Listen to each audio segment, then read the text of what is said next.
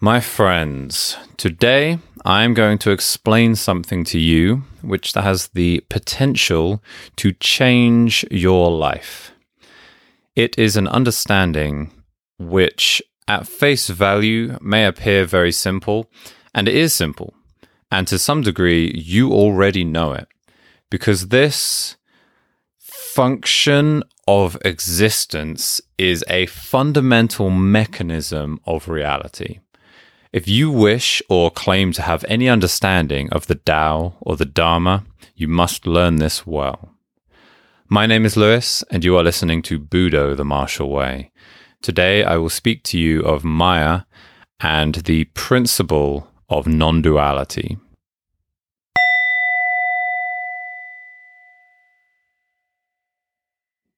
Throughout meditative practice, we place a strong emphasis on impartial observation and not applying judgment to what we see. To truly understand this mentality on a deeper, inherent level, we must first understand the very foundation of Eastern thought which from the very earliest stages of recorded civilization has largely been based on Taoist, Confucian, and later Buddhist philosophy. As was written in the Tao Te Ching, the way that can be spoken of is not the eternal way. The concepts of Maya, non duality, and the Tao, the way, are almost impossible to convey through explanation not only due to the intangible nature of the Tao, but also the fact that language itself is, by its very nature, a system of abstractions. And those abstractions are themselves a simplified conceptual image separate from reality, created for the purpose of indicating either this or that. Consider the religious basis of most Western thought. Let's take Christianity, for example. The Bible teaches us that in the beginning there was heaven, filled with the angels, a place of pure good and happiness inhabited with beings of infallible quality, and that Lucifer, the devil, was once an angel who was cast down to hell after having sinned. Similarly, Eden was a paradise in which all was good until Adam and Eve ate the forbidden fruit. If this were to stand as the fundamental basis of your understanding of reality, it could be considered that good is an original quality which we should attempt to return to, and that bad came later and is a thing to reject and avoid. However, Good itself cannot be defined without reference to evil, in the same way that up cannot be distinguished without simultaneously establishing down as a relative, equal, and opposite. To once again quote the Tao Te Ching, recognize beauty and ugliness is born, recognize good and evil is born, is and isn't produce each other Hard depends on easy, long is tested by short, high is determined by low, sound is harmonized by voice, after is followed by before. Maya is often translated and described as the illusory world of division, the abstract construction which many people attempt to use in their understanding of reality. Please allow me to now share with you a more extensive passage from Alan Watts's incredible book, The Way of Zen. Now, classification is precisely Maya. The word is derived from the Sanskrit root mata, to measure, form, build, or lay out a plan the root from which we obtain such Greco Latin words as meter, matrix, material, and matter. The fundamental process of measurement is division, whether by drawing a line with the finger, by marking off, or by enclosing circles with the span of the hand, or dividers, or by sorting grain or liquids into measures or cups.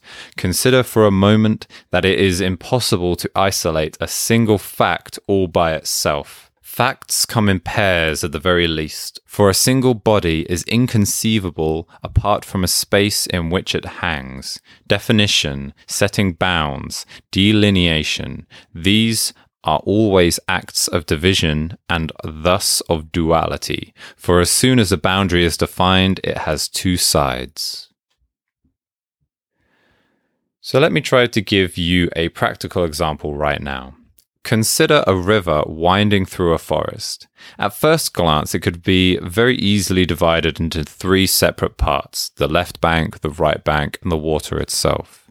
However, if we were to remove the right bank and allow the water to stretch on indefinitely, we would no longer have a river, but a coastline where the land reaches the ocean.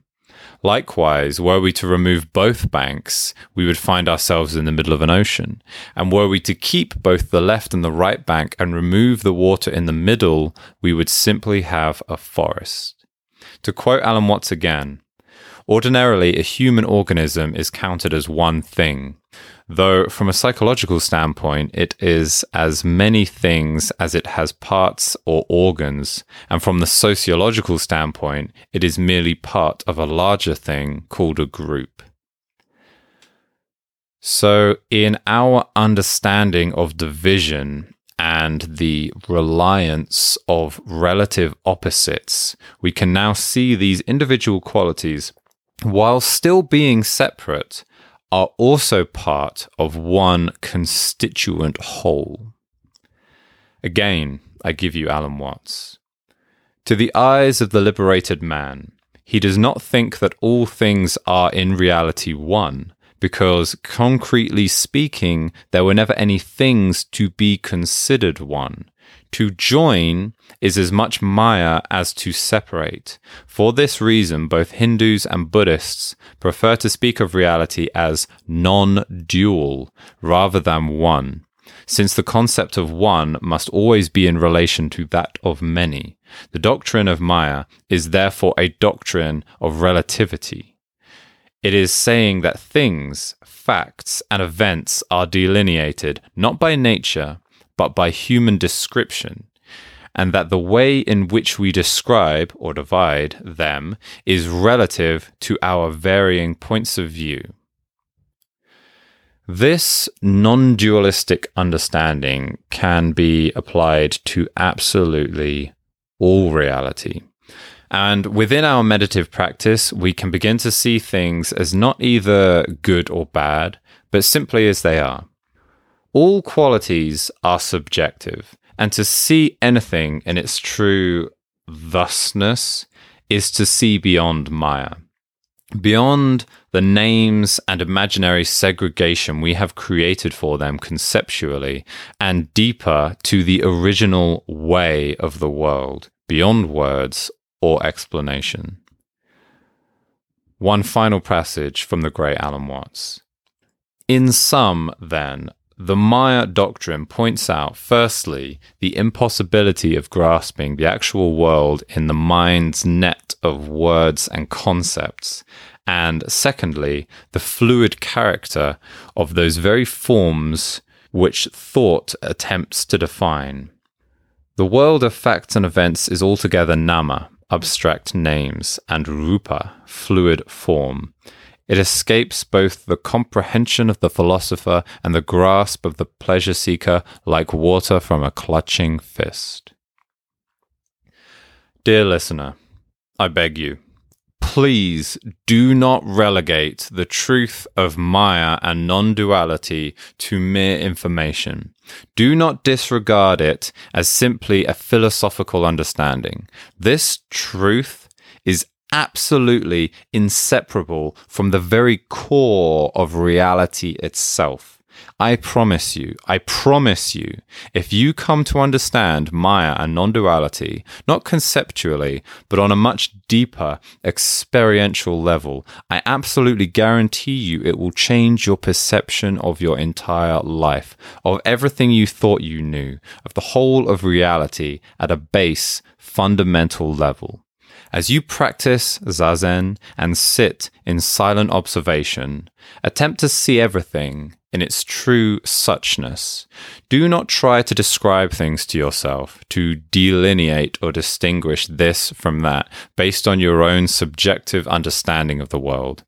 Simply sit and watch and see. Without comment, without judgment, with true emptiness. Or, in the words of Bruce Lee, the perfect way is only difficult for those who pick and choose. Do not like, do not dislike, all will then become clear. Make a hairbreadth difference, and heaven and earth are set apart. If you want the truth to stand clear before you, never be for or against. The struggle between for and against is the mind's worst disease.